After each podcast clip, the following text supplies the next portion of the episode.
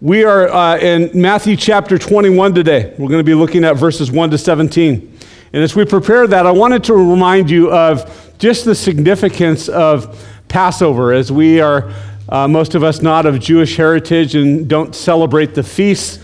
Uh, just to remember that Passover in Jerusalem was a huge time of the year where all sorts of pilgrims from all over Palestine and all over the world uh, came and descended upon that little city. The law stipulated that every adult male that was 15 years old or older, or actually everyone that was 12 or older, the, the age of accountability, and who lived within 15 miles of Jerusalem had to come to Passover. And besides that, all of the Jews from all over the world were descending upon Jerusalem, as I said, for this greatest of their national feasts. There was a first century census that was conducted by a Roman governor that recorded that 250,000 lambs were slain on one particular Passover in Jerusalem. And there was a, uh, historians tell us that there was a Passover regulation that required a party of at least 10 people or more for each slain lamb. So you can do the math. That's somewhere around 2.5 million people in Jerusalem at Passover. Crazy.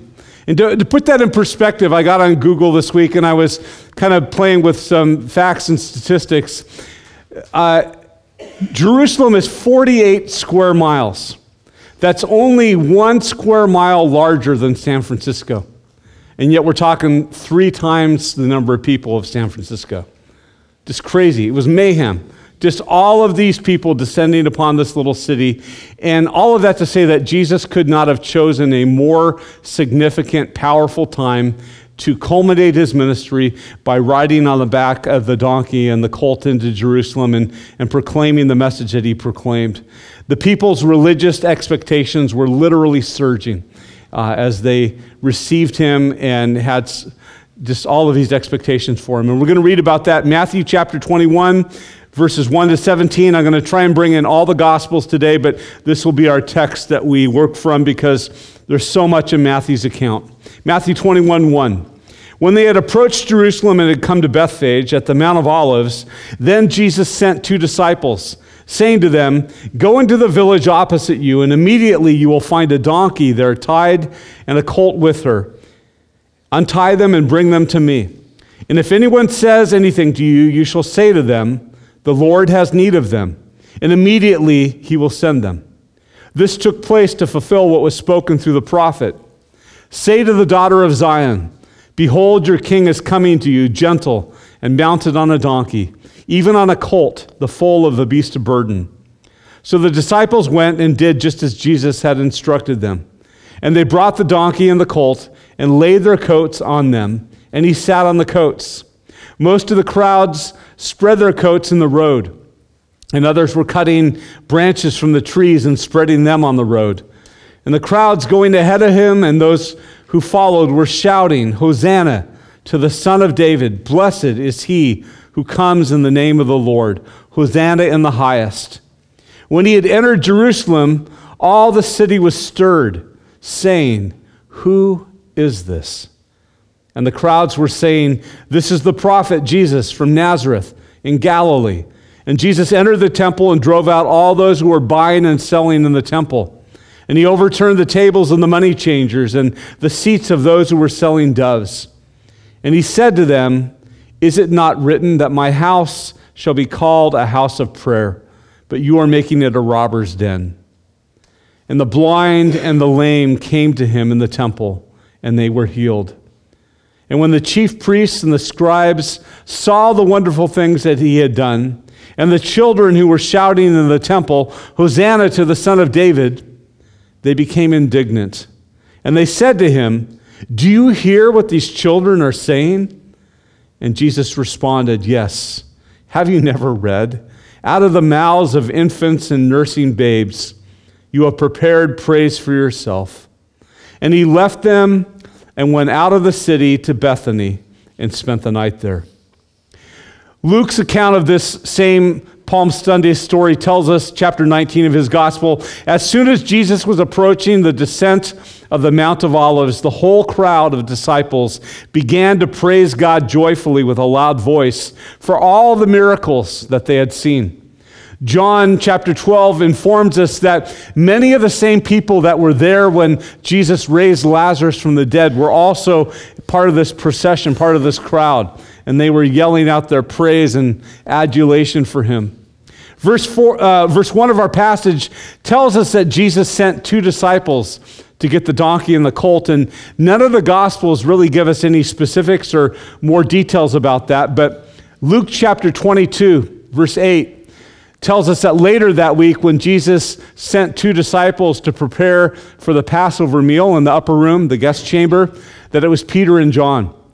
And most scholars believe that they are the same disciples that, that Jesus now sent for the, the donkey and the colt.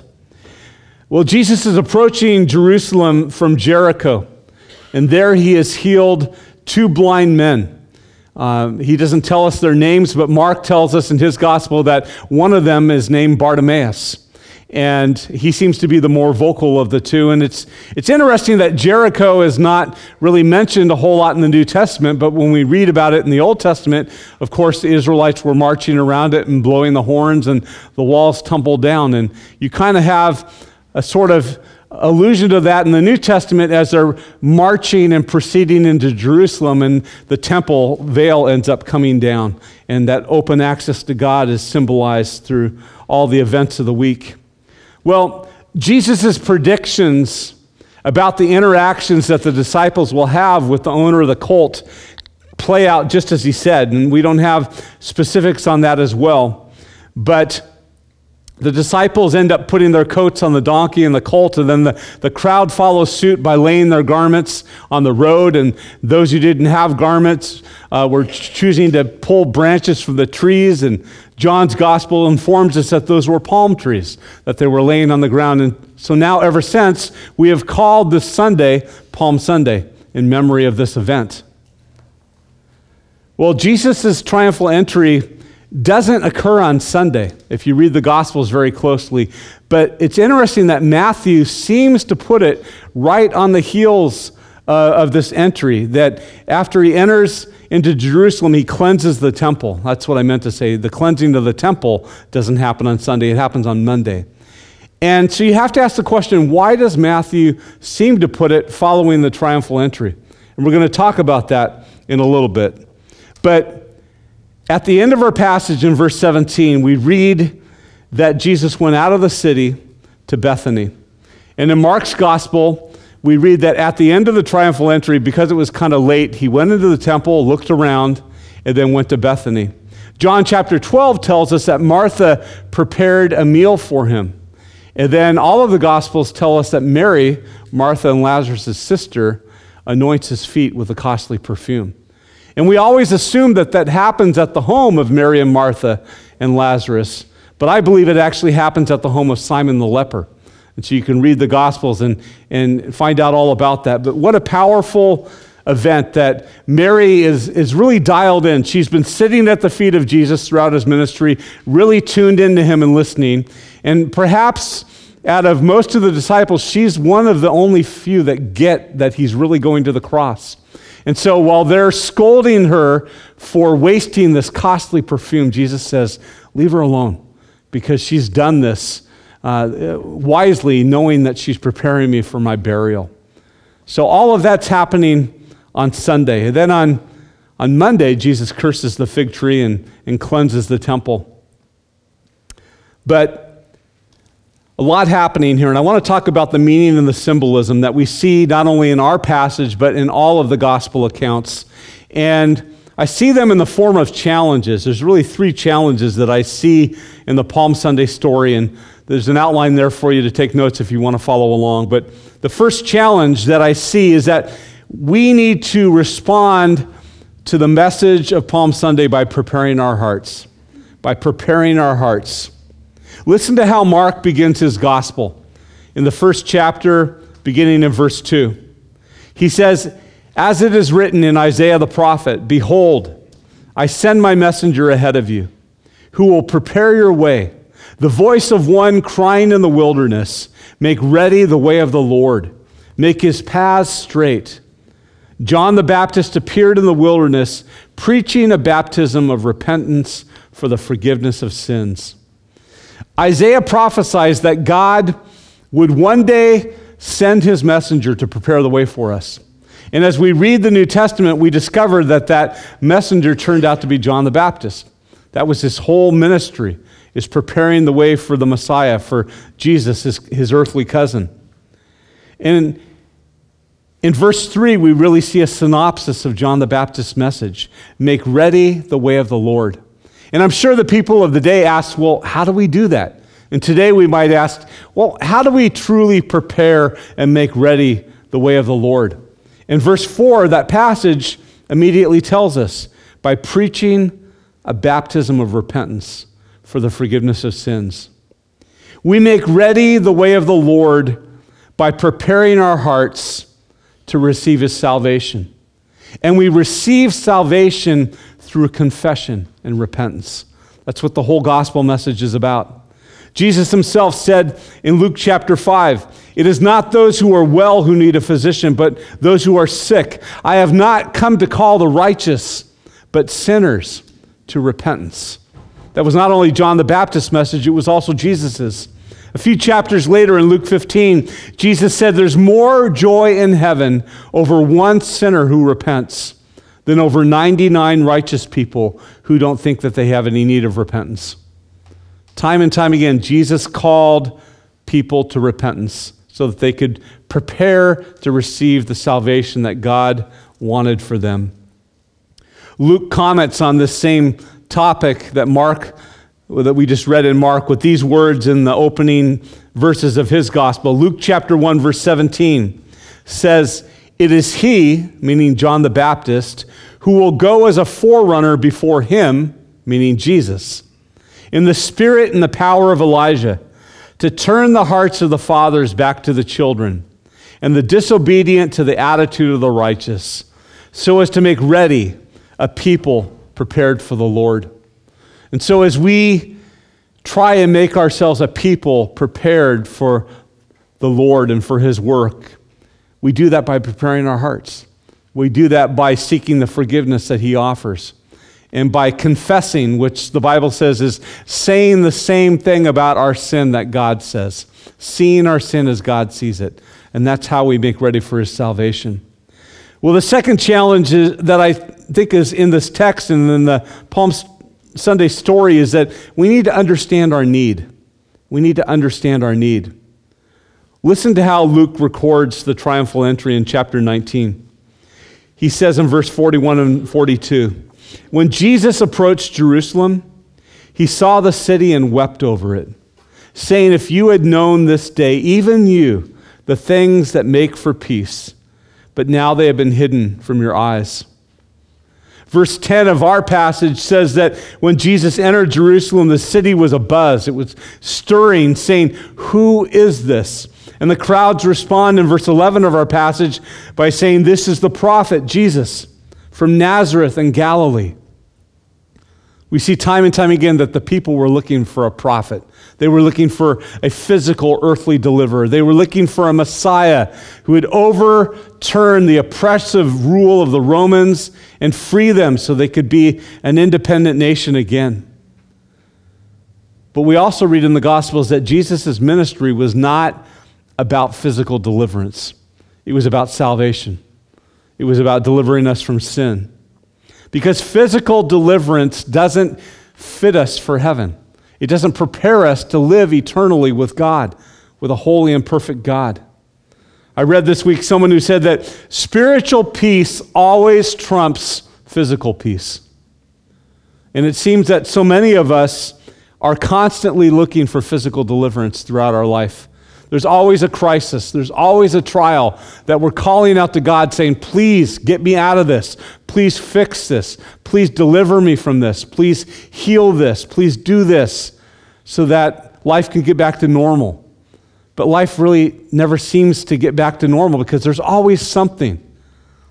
And Jesus' plan was never just about physical deliverance, but it was also the spiritual deliverance that he intended to bring. And Jesus never intended to just be a prophet. If he had only intended to be a prophet, he would have never had to go to the cross. He would have never had to die. But Scripture affirms that he is not only a prophet, but he is also the most high priest and the most high king. He ho- holds all three of those office, offices prophet, priest, and king. Now we remember that Palm Sunday happened on Sunday, obviously. The day after Passover, Passover was Saturday, and they couldn't do any work. They could only rest and couldn't even prepare food on Saturday. And so Sunday was really the first day of Passover week. And it became known historically as Lamb Selection Day because it was the first day that people were able to go and purchase a lamb for their Passover sacrifice. And so we see in Jesus' triumphal entry the symbolism of what he's doing. He's, he's going into Jerusalem during this most busy time of the year where it's just masses of people and the, the crowds are kind of partying and they're going, Who is this? And Jesus is saying, I am the Lamb of God. Choose me. As you are right now involved in preparing to select a lamb for Passover, I am that lamb. I am the once and for all sacrifice that never needs to be repeated. Choose me. That's exactly how John the Baptist announced Jesus when he met him for the first time. John was out in the wilderness and people were flocking out to hear him and he was preparing the way for the Messiah. And then one day John finally sees him and he says, Behold the Lamb of God who takes away the sin of the world. Not behold the prophet, not behold the carpenter's son, but behold the Lamb of God who takes away the sin of the world. And that's why I believe Matthew places the cleansing of the temple right on the heels of the triumphal entry. How appropriate that the Lamb of God should go into the temple of God on Passover week. How appropriate that God's once and for all sacrifice should drive out the money changers and the sellers and the buyers from the temple, should cleanse the temple because sacrifices would soon no longer be needed. We, we never really think much about that, but you know, what a powerful way for Jesus to declare that he's the Lamb of God, the once and for all sacrifice. Then, when he's dying on the cross, there's a violent earthquake that even historians record for us, and it ripped the veil in the temple in two, which divided the outer court from the inner court, where only the high priest could go. And the temple pretty much was demolished because of this violent earthquake. People were no longer able to physically go and make sacrifices after the crucifixion. God saw to that. And what a way to reinforce that this is no longer needed. This was the old way, and it only covered your sin. But the death of my son, my one and only begotten son, takes away your sin once and for all. And that's what Jesus was proclaiming in going in. I think additionally, Jesus is communicating that forgiveness is a gift, it can't be bought. And I think that's why he drives out both the, the sellers of the merchandise as well as the buyers. Like, no, no more. We're done with this. Uh, my father's house is a place of prayer, not a place of commerce. And you don't need to buy your, your salvation. You don't need to buy your sacrifice because God is providing it for free. What a beautiful way that Jesus announces that people now have direct access to God through him. And how beautifully that's displayed in verse 14 of our text. Look at what um, Matthew records for us. He says, And the blind and the lame came to him in the temple, and he healed them. My guess is that Bartimaeus and his friend went out, and even though Jesus said, Don't talk to anybody, they went out and they told everybody. And all of the, the beggars and the lame and the blind were coming either on their own or with assistance, and they're flooding the temple. All of those who formerly had no access now have access. All of those who formerly had no physical ability to draw near to God, no money to buy sacrifices, now receive access through Jesus. And Jesus drives out everyone out of the temple except for them. And what a, what a perfect picture how God never turned away anyone who, who truly sought him, genuinely sought him. We see the heart of God in Jesus' actions here. Well, the final challenge that I see within our passage is not just preparing our hearts and not just understanding our need, but recognizing our time. Recognizing our time. Jesus says in, in Luke's account of the triumphal entry in, in Luke 19, you know, how often, Jerusalem, Jerusalem, he weeps over the city. He says, How often I wanted to gather you into my arms, the way that a mother hen would gather her chicks, but, but you were unwilling. You would have no part of that. And so now, the reality and the truth of who I am has been kept from your eyes, and your enemies are going to come in and they're going to destroy you and turn your city upside down because you failed to recognize the time of your visitation. You failed to recognize the time of your visitation. You failed to recognize that God took on human flesh and pitched tent, dwelt among you, and you missed it. You missed it. And so now it's going to be kept from you. And that's why Scripture says repeatedly, Old Testament and New, today if you hear His voice, don't harden your hearts. Don't turn away. Don't, don't think, oh, I've got my whole life to respond to the truth of what God is impressing upon my heart, the truth that God's convicting me with right now. I've got a long time to make things right with God. No, Scripture says you don't. Your life is like a vapor, you could be gone tomorrow. You know, life situations change so quickly. And as you've heard about me talk about my parents and my in laws, things change in a heartbeat and we have no idea what tomorrow holds. Today is the day. If God speaks to you, if He touches your heart, if He impresses certain truths upon you from His Word, now is the time to respond. And that's what Scripture says. On Palm Sunday, Jesus comes into Jerusalem the first day of Passover week on Lamb Selection Day. He enters through the eastern gate, which is known as the Golden Gate. And there's a picture of it here I want to share with you. I, I, got to see it for the first time in 2012 when I went. There was a prediction in the prophet that I'm going to read to you that this gate, after he entered, would, would be shut. And no one would ever enter that gate again until he came back in his second coming. Listen to what Ezekiel prophesies about Ezekiel 44. He says, Then he brought me back the way of the outer gate of the sanctuary, which faces the east, and it was shut. And the Lord said to me, This gate will remain shut, it shall not be opened, and no one will enter by it, for the Lord God of Israel has entered it. Therefore, it will not be opened. That gate in front, you can see the, the cement, the bricks, the stones. In front of it, those are Muslim tombs. And the Muslims thought if we put our tombs there, no Jew will ever go, go near that. The, the funny thing that um, I learned in 2012, or the, the, the exciting thing, I, I, got to go on the trip. Our, our lead guide was Dr. Robert Mullins, who's an Old Testament expert from Azusa Pacific, and he also is an archaeologist who lived in Israel for 20 years. And he said the real gate is underground, it's buried over you know, as, as things just mound up in Israel over time, the real gate is. So this one's sealed, but the real sealed gate is underground. And listen to what Zechariah says in his prophecy in verse chapter 14, verses 1 to 4. He says, Behold, a day is coming for the Lord when the spoil will be taken from you and will be divided among you. For I will gather all the nations against Jerusalem to battle, and the city will be captured. And then the Lord will go forth and fight against those nations, as when he fights on a day of battle.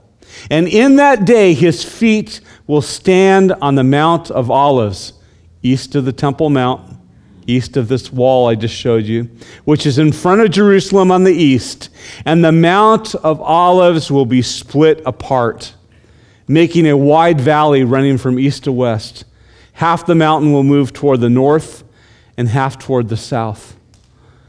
How exciting that in prophecy we see that God, what God is going to do. I believe You know, as a kid, I always thought, oh, how I would have loved to be part of that first triumphal entry. Well, Scripture predicts that one day as Christians, we will be part of the final triumphal entry. That Christ will appear in the sky. We will rise to meet him in the air as he descends to earth to set up his millennial kingdom, his thousand year rule. And he will stand on the Mount of Olives, and all of the saints, all of God's elect will stand with him, and the earth will literally split.